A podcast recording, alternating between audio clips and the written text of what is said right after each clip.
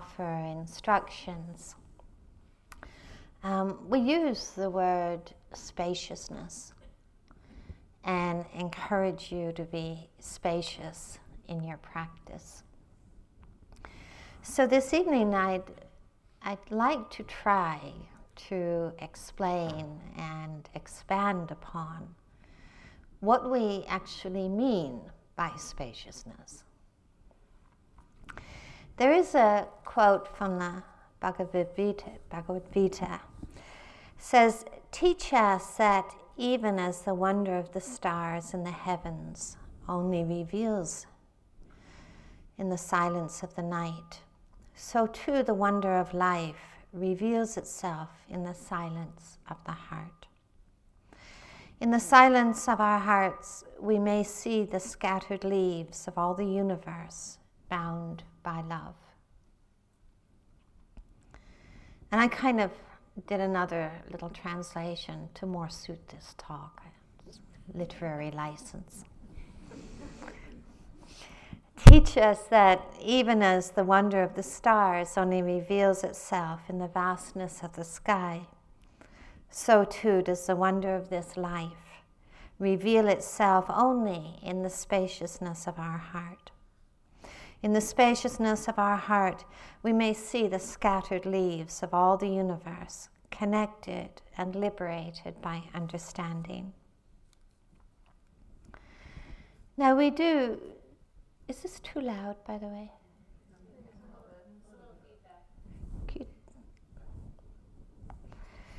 We do speak often of spaciousness and the way in which it is spaciousness, inner spaciousness, that allows for all things to arise and to pass, to be seen without being held. We speak about spaciousness as a, a quality, of a very deep sense of ease and calmness. We speak too of spaciousness having an element of, of kindness that is really brought to touch all things. And we speak about the art of learning to surround all things inwardly and outwardly with spaciousness. And this, this quality of, of spaciousness is really what enables us to, to see clearly, to see deeply, to see beneath the surface of things. And it is what enables us in many ways to lay down the, the burden of argument and worry and resistance. Now, I do think that most people tell us that they feel very strongly attracted to spaciousness. Of course, we would. We would all love to feel more spacious. Sometimes we can feel also a little bit puzzled by the word. Like, what does, what does it mean? What does it look like? Um, and even more importantly, how do we get it? How do we get there? And first, briefly, without wanting to belabor this or dwell upon it, I, I want to just very briefly touch upon what spaciousness is not. And it's not spaciness. spaciousness is not unfocused, it's not shapeless. Spaciousness is not about kind of wandering around it in a deluded, dull fog of distractedness. because I think sometimes this quality of experience we can know more about than we ever really wanted to know. And it's not spaciousness, that, that kind of, of, of fogginess. In, in reality, it's often really quite an unpleasant sensation the, the feeling of being governed and pushed around, basically, by whatever thought or mental state or event is most predominant in the moment. And that, that kind of spaciness, it, it, you know, it has the quality of feeling lost, of feeling disconnected, of feeling confused. So that's done with what spaciousness is not. But I'd also like to suggest that spaciousness is not an it. It's not an experience to be strived for or to be gained. Basically, what we mean when we speak about spaciousness, it's about changing the lens of how we see. It's about changing the lens of how we attend to things, how we attend to life. It's about changing the lens through which we find our way to be present in all the changing moments of our minds and lives. Spaciousness is a quality really born of understanding, where there, there's, we do discover this, this quality of inner balance and poise where there's not so much the feeling of just being swept away by the inner and outer events of life. And yet, within that balance and poise, and this is equally important, that we, we feel the freedom to respond, to offer whatever the events in our life really need. I think, in that sense, spaciousness is perhaps the most natural way to be in this world. Not so much some wondrous experience, but a rediscovery of perhaps the most natural, authentic way to be in this world. And it is related to understanding, because I think to understand spaciousness, we do also are asked to understand the ways that. Is this echoing? It's really echoing. Maybe I need to go. No, the other mic's off. We only have one mic on. Turn it down a little. I actually don't even, I have a big voice. I'm trying to have a little voice up here because it sounds so big to me. How's that? Oh, good. There's a tiny bit of feedback. Teeny, ever good. Good, okay.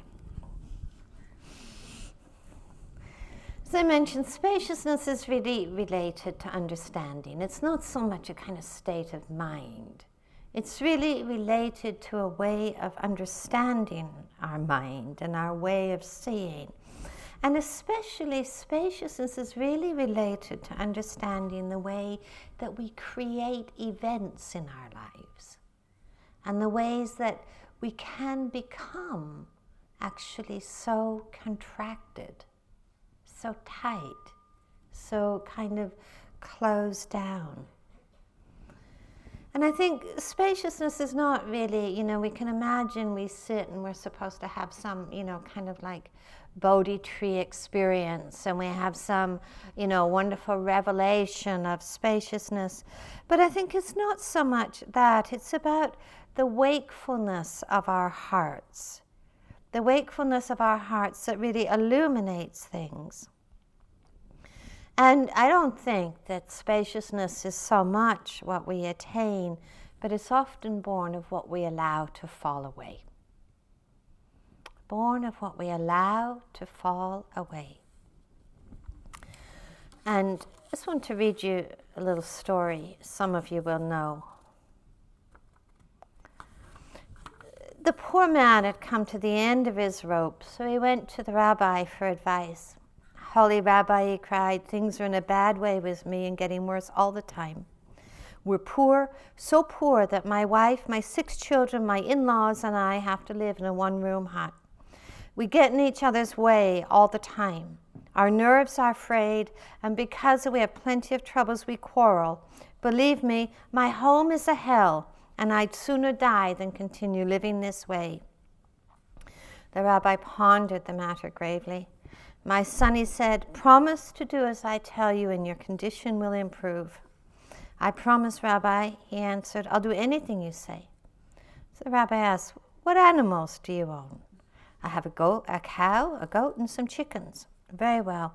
Go home now and take all these animals into your house to live with you. the poor man was dumbfounded, but since he'd promised the rabbi, he went home and brought all the animals into the house.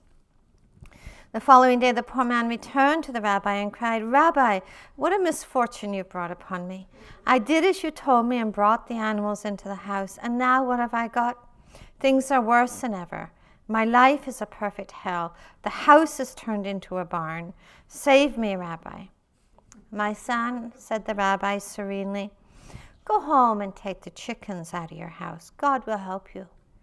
So the poor man went home and took the chickens out of his house. But it was not long before he again came running to the rabbi. Holy rabbi, he wailed, help me, save me. The goat is smashing everything in the house. She's turning my life into a nightmare. Go home, said the rabbi gently, and take the goat out of the house. God will help you.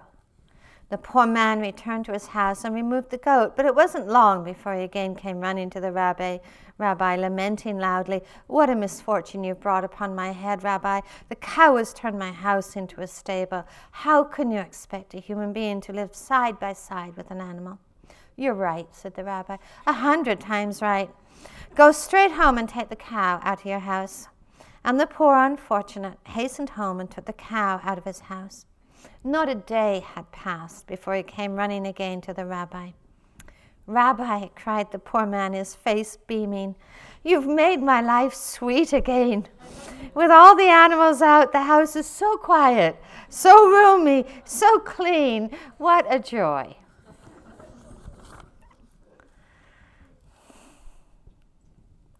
What falls away? This is a question we could ask of ourselves. What could we allow to fall away in this moment? To allow more spaciousness to emerge. It's a question not only for this moment, but it's also a question for our lives. And we're not talking about letting the important things of our lives fall away that we need to attend to. But what in our hearts, what in our minds could we allow to fall away for that spaciousness to shine? I want to give you just a few examples of spaciousness because they are clues. When you walk into this room, notice how your attention is so easily drawn to all the things in this room the cushions, the mats, the people, the chairs, the lights. And notice as you begin to notice and see all the things in the room, how the waterfall of preferences can begin to flow. You know, I like this cushion, I don't like that one, I like that plant, I think that one shouldn't be here. How we start the argument for and against stimulated by our relationship to the things. Now, suppose you walk into this room another time and you just make a slight adjustment in your focus, in the lens through which you're seeing, and just notice the space in the room. The space that surrounds all the things, that makes room for everything and how the space in the room really doesn't have any argument or worry about any of the things in it. But the space in the room is also not confined by the walls. That sense of space is without boundaries. Now, sometimes in the practice, we suggest that you, you bring your attention to hearing, to listening. And have you noticed when you do that, or when we do that, how we almost automatically, it seems, begin to look for a sound to listen to? Listen to, look for a sound to attend to.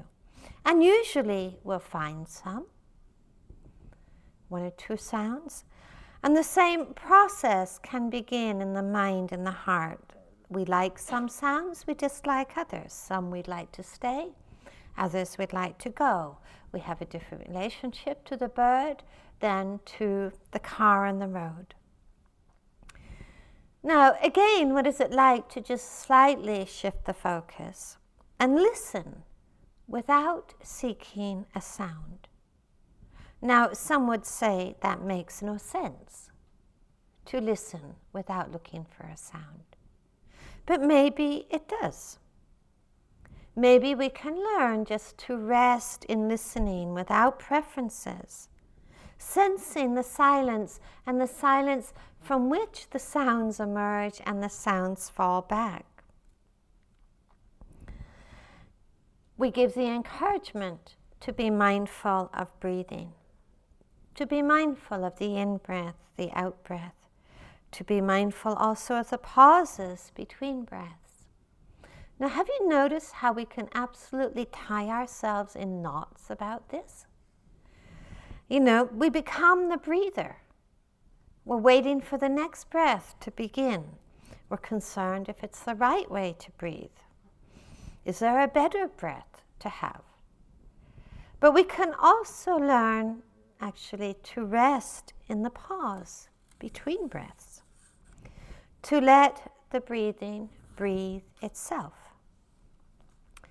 Trungpa Rinpoche, years ago, he brought into the meditation room during a retreat a very large piece of blue paper, light blue paper, and he encouraged everyone to associate around it what, what they thought it was.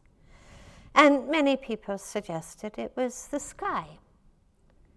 And then on that piece of paper, he drew a V resting on its side. And he asked people, What do you see? And many people answered, Well, I see a bird. And he said, No. He said, Actually, it's the sky with a bird in it. It's very different.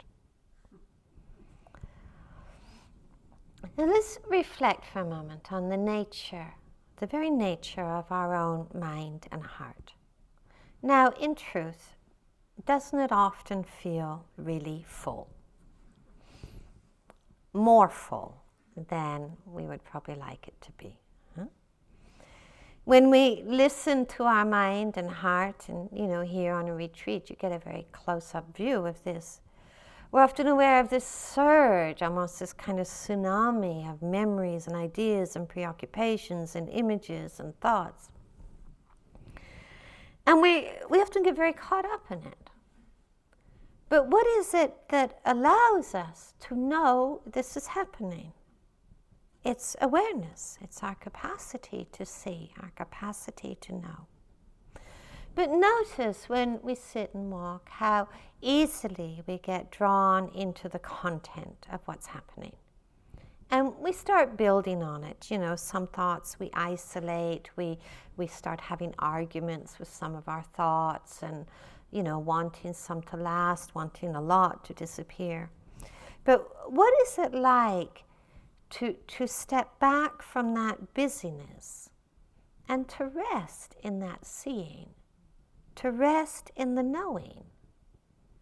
And the awareness, that knowing, that seeing in itself is a little bit like the sky. It doesn't have any preferences. It's like the space in the room really doesn't have a preference for the green cushion over the blue cushion.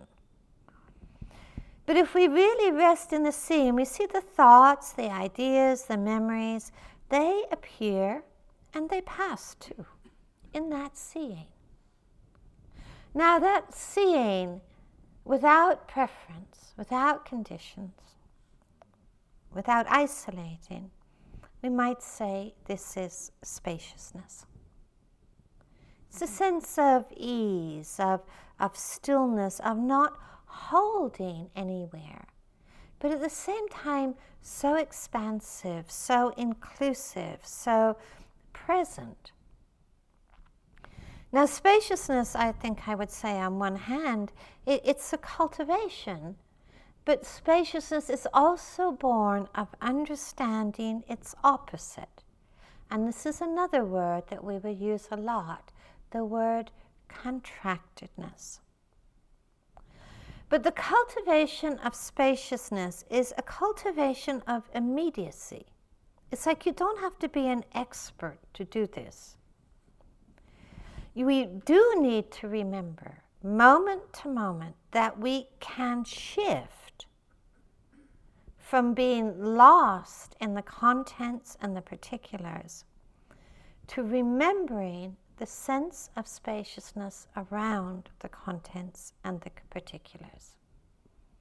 And that spaciousness can acknowledge, it can allow, and it can let things be. And we can do this in any moment, in any circumstance. But it's a practice. I'll give you an example. Now, no doubt today you've had one or two thoughts arise. Some of them just arise and just flit away, don't they? But you'll notice thoughts can arise that feel quite laden, quite charged with feeling, um, with emotions, with anxiety. Some of those more charged thoughts have quite a lot of history. And we can see the inclination to, to feel imprisoned, to become lost. And it's not intentional, you know, none of us wants to be lost, imprisoned. It's not intentional at all. It's more, it's a habit. And you can feel like some of those charged thoughts, you get drawn in and you can feel the beginning of building a world of the moment. Now, have you noticed today that when you get really drawn into a thought that feels quite charged, how everything else that is also a reality in that moment starts to disappear. Like when you get really drawn into a thought, like your sense of your body, your awareness of your body, it starts to disappear. Um, sounds can suddenly start, it seems to disappear. Your other senses, you know, they just seem to fade and disappear. Now, what if that happens, and it does happen? Now, what if you were able to remind yourself in that moment to reconnect and reclaim your awareness of everything that has begun to disappear? So the thought is there. It feels very charged. You can feel yourself getting drawn into it. Everything else starts to fade away. Now, what if you could remind yourself in that moment ah, the body is here. Listening is here. The touch of the air on my skin is here. And you can feel instead of this tightening and contracting, you can get the sense that your awareness again begins to expand and to be inclusive. Now, the difficult thought is still there, it's still present, but it's arising in the landscape of the whole of the moment, the entirety of the moment. Now, we sit, and a sound arises. It may be pleasant or unpleasant. And again, you can sort of see that if we glom onto the sound, we start to build again this sense of, of narrative, you know, the associations, the contractedness. What kind of bird is that? You know? Next time I come here, I'm going to bring my bird book you know, I'm going to bring my binoculars, you know.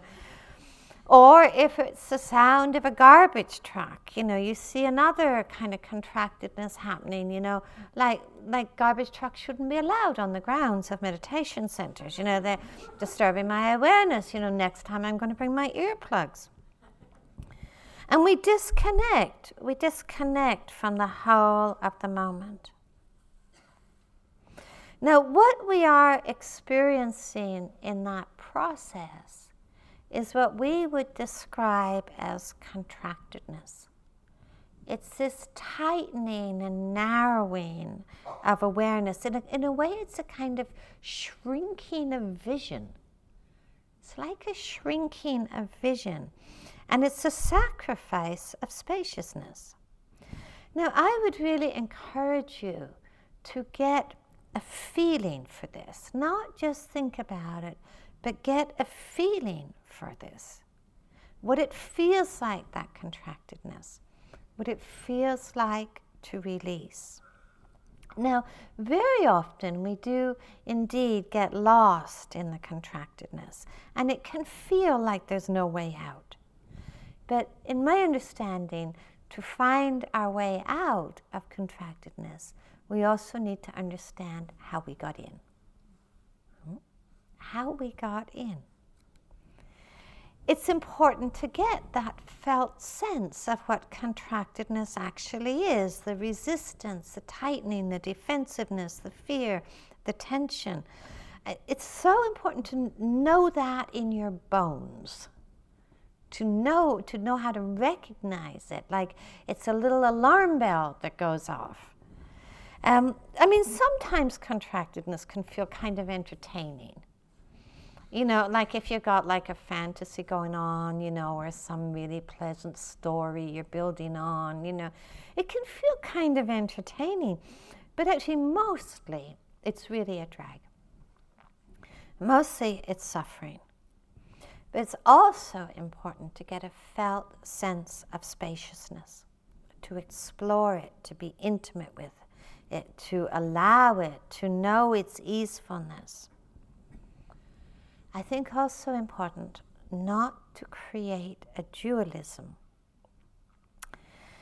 in our mind because it's very easy when we think about this, to imagine that spaciousness is somehow going to be born of annihilating everything that gets in the way. It's like we're going to get spaciousness if we move all the furniture out of the room.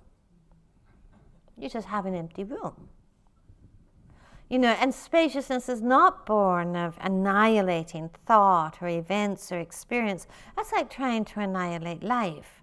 You know, and this practice is certainly not anti thought. You know, my understanding of this practice is that we are learning an intelligent mindfulness, you know, not a mindless mindfulness.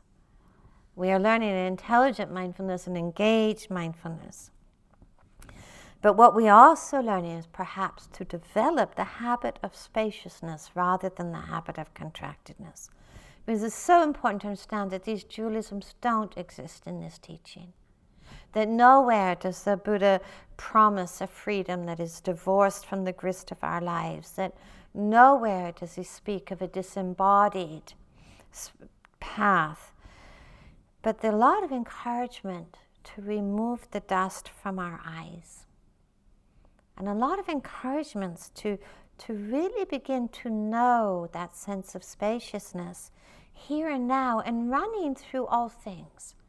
Running through, through the sunbeams on the grass and the trees and through our own bodies and minds. There's the encouragement to let go of our illusions and to learn to, to soften this tension of being pulled by one thing and pushed by another, one event after another. And spaciousness is really immanent. You know, it's not outside of events. It's not even outside of the habit of contractedness. We could say that every moment when there is this kind of contractedness and tightening, that is the doorway to spaciousness. You know, Dogen, he once said, he said, treading along in this dreamlike, illusory world, without looking for the traces I may have left, a cuckoo's song beckons me to return home. Hearing this, I tilt my head to see who has told me to turn back. But do not ask me where I am going as I travel in this limitless world where every step I take is my home.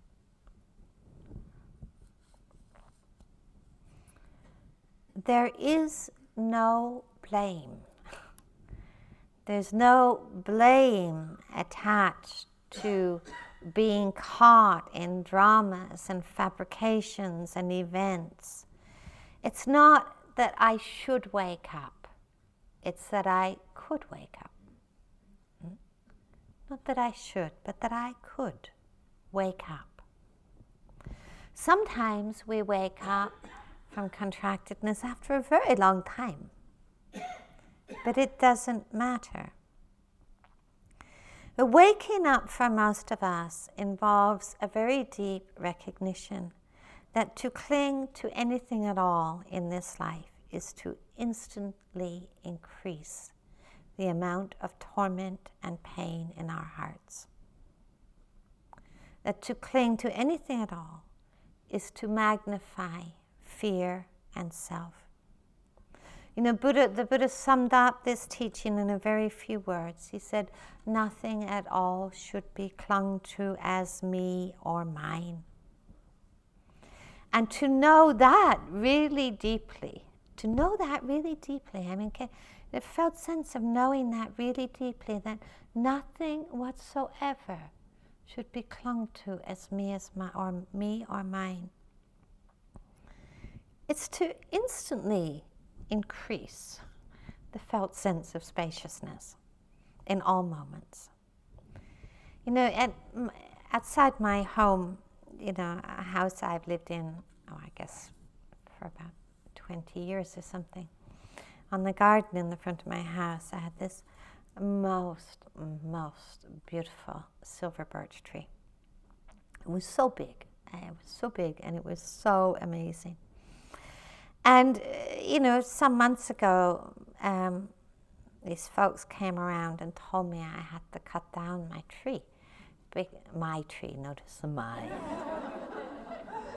Notice the my still uh, seeds a bit because the roots were actually breaking up all the water pipes and sewer pipes of all my neighbors.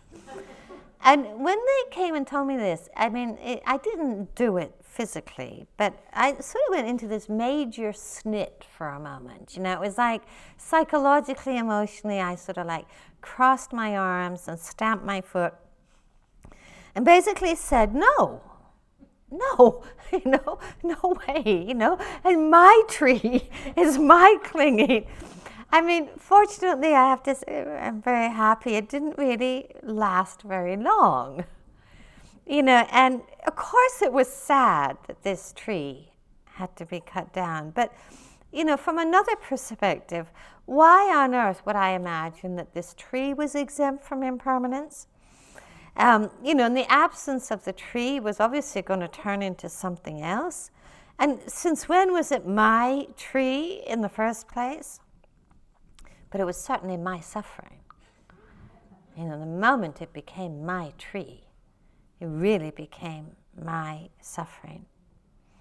And the moment I could see that, I could see like this shift, like this seismological shift in my mind of shifting from wrong view into wise view.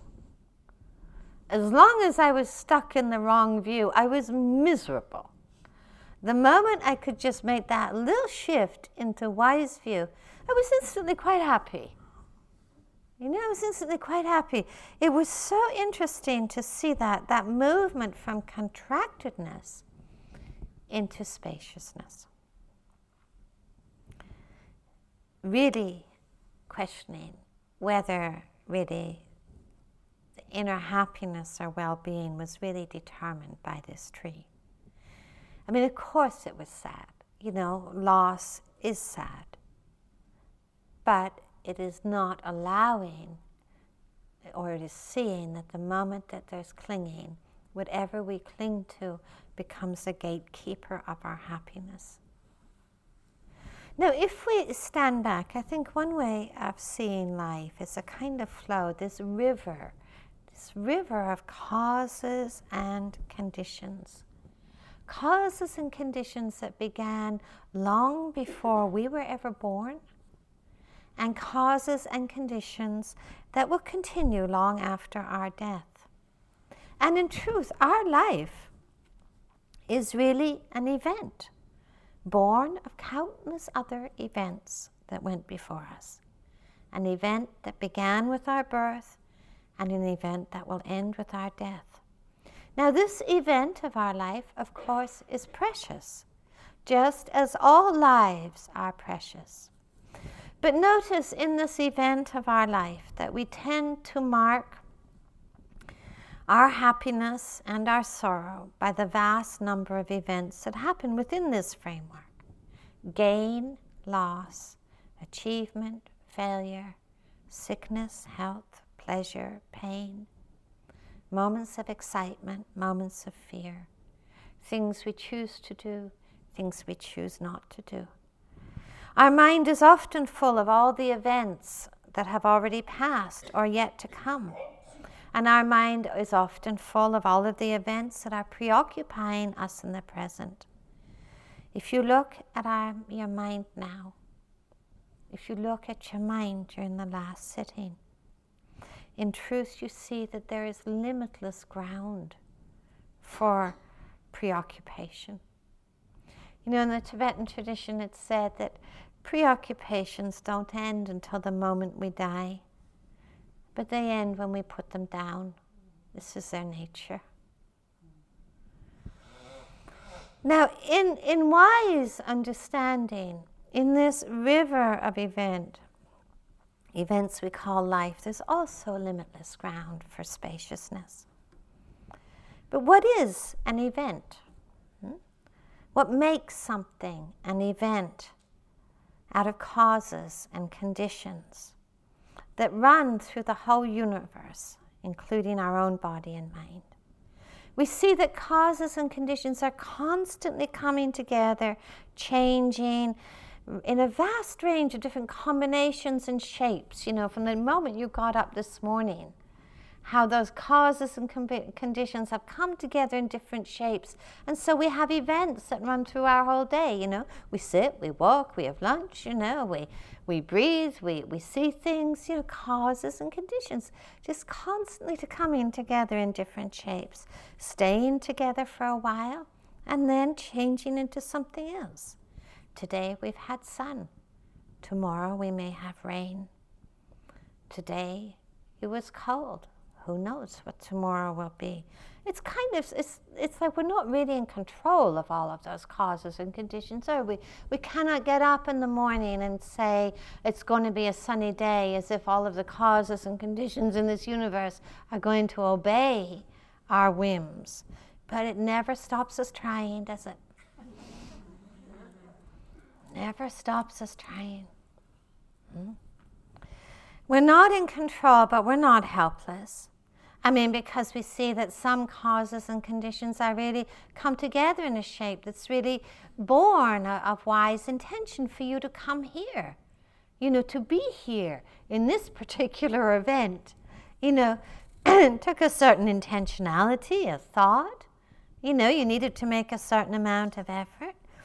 But some causes and conditions can also be shaped by very much a lot of confusion and, you know, collective delusion you know, wars, oppression, destruction. But let's look for a moment a little bit more specifically at our own lives and our own relationship to events.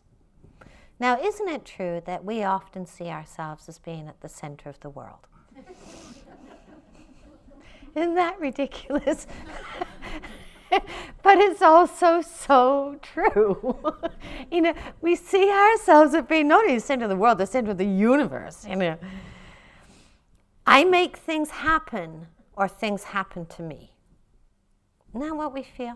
I make things happen, or things happen to me. And it's really hard at in the center of the universe. It's really hard to imagine a life that is not marked by events. Because we think like who would, would we be? What would get us out of bed in the morning you know? What would give meaning and direction to our lives if we didn't have the story to tell about all the events who i was who i used to be i would be nobody. Because what we see that our sense of self of who we are is also an event. Isn't that interesting? It's an event that's shaped by other events you know, an unhappy thought arises, I'm sad. You know, a plan arises, I'm the planner. A happy thought arises, I'm happy. Look, two events coming together, globbing together, codependent, coexistent. You notice how many t- that's changed so many times today? You notice it? And yet, every time these causes and conditions come together in one way, we think this is the absolute truth. It's always going to be like this. We forget. We get amnesic.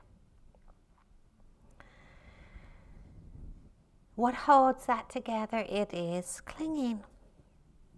Now, what would our life look like if we took that particular cause and condition out of the equation? Can we imagine not clinging? And I might say, nobody goes through a day clinging all the time. But we don't even notice the moments that we're not clinging. I bet there were a lot today. You know, we sort of imagine we're chronic clingers you know, every moment of our day engaged in clinging because we sure notice the moments when there is clinging because that they hurt. But we often don't notice the moments that where there's no clinging. And I'd really encourage you to notice those moments because those moments when there's no contracting, they give you a little bit of a taste of freedom. And they give you a little bit of taste of spaciousness. Can you stand out in the lawn and look out over the hills or stand in the forest amidst the trees, wanting nothing, no preferences, just being there. Get a taste of that non clinging. Get a taste of that spaciousness and sense what it would be like also to find that in the midst of the places that can feel so tight and so contracted because we need to learn the lessons from our own life. We need to learn the lessons from our own experience. We need to, to read, read ourselves inwardly. Now, events are made by isolating certain con- configurations of conditions. And you notice what clinging does is it does create amnesia. Because we forget about impermanence and we forget about spaciousness. Now, let's take lunch, okay, on a retreat. It's a big event. now, suppose you turn up for the event of lunch, and lo and behold, you're being served something you really don't like. And you can feel it's okay, not you don't have to like everything, you know. But you can feel the response of unhappiness. Unhappiness. The unhappy self arises. And it creates time. It creates past, present, future. We lean, lean, back into the past. I mean, it's only tempeh or something we don't like. But here we're already back in the past, you know, and all the times we've been unhappy in our whole life. We remember almost every one of them, you know. It's like they're just waiting. I was, I used to be, I was.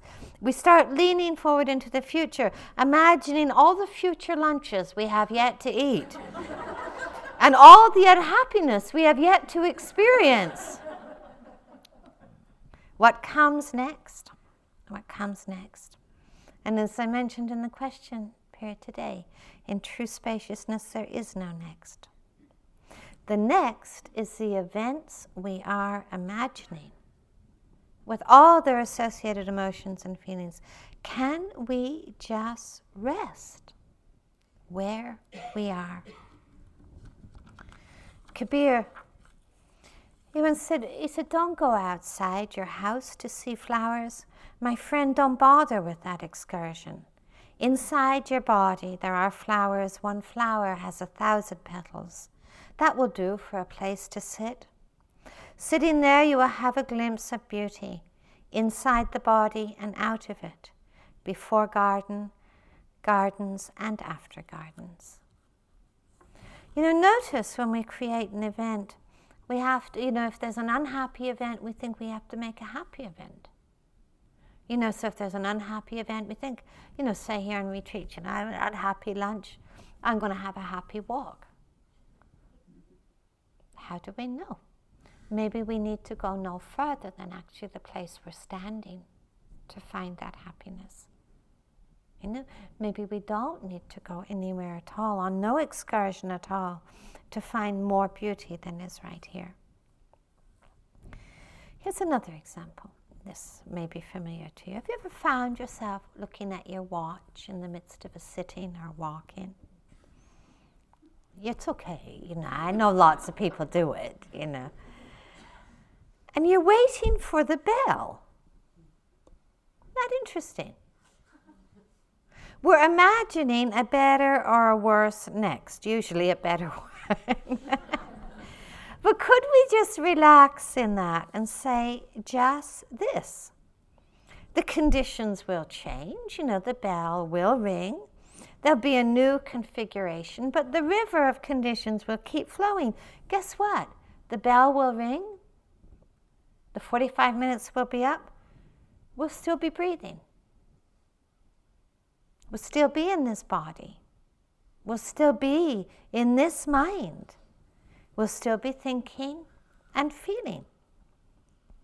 Do we really think the bell is going to save us? Or is it more the sense what is really going to provide that lifeline? Is to reconnect with that easefulness of spaciousness, of just this just this, just this. It is easier to swim with the flow of conditions in a wise way than against it. And then we see perhaps we can begin to life, live the life we wish to live. Welcoming, embracing, balanced, allowing spaciousness. Perhaps when there is no next, we can start to live the peace, the calm we long for. Spaciousness has much to do with this art of not creating necks, of not constructing, not fabricating, not contracting. In a way, I, I think of it as the art of resting in eventlessness. Eventlessness. Amidst all the changing conditions in our lives, to learn to see without the seer, to think without the thinker, to listen with without the hearer. Eventlessness is not indifference, but it's a release of contractedness, and to get the felt sense of that. Learning to attend is a forerunner of spaciousness, to be mindful of our minds, to begin to calm the layers of agitation and restlessness, to begin to brighten the layers of dullness and cloud, to begin to get the sense of how your world of this moment is really being built and shaped and constructed, and to know it is just the world of this moment, just as many worlds have been built and have fallen away.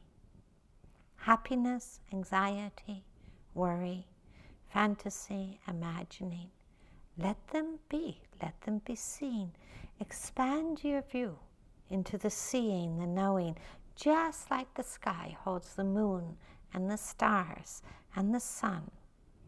Spaciousness is not bereft of wisdom, it is born of wisdom. When we expand our view, really what we see in that spaciousness is the Four Noble Truths.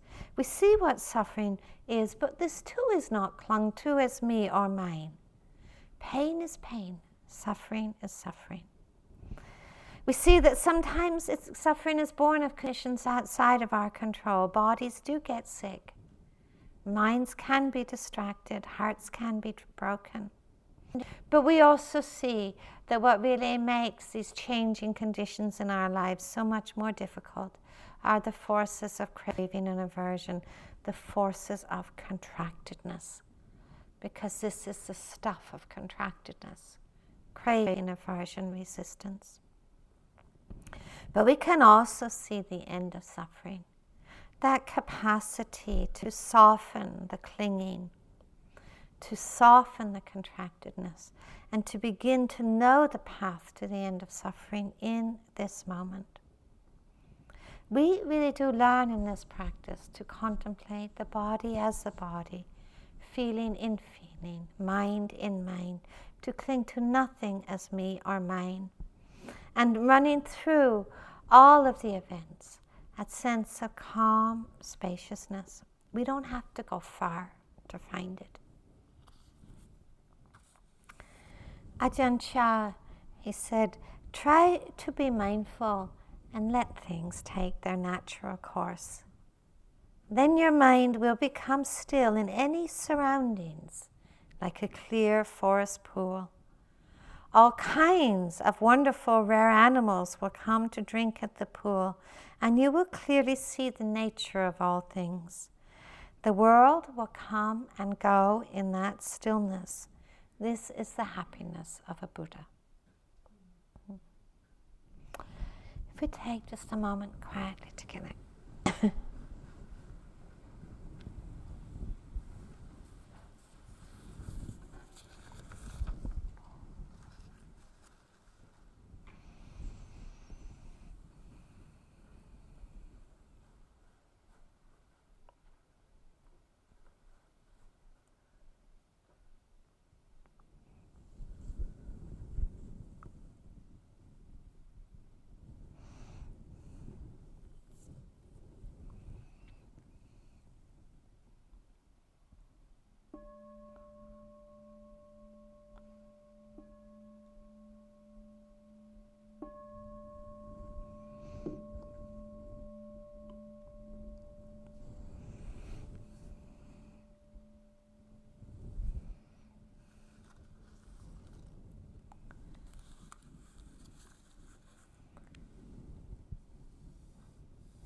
Encourage you to take this time for some walking and then to come back for the last group sitting of the day.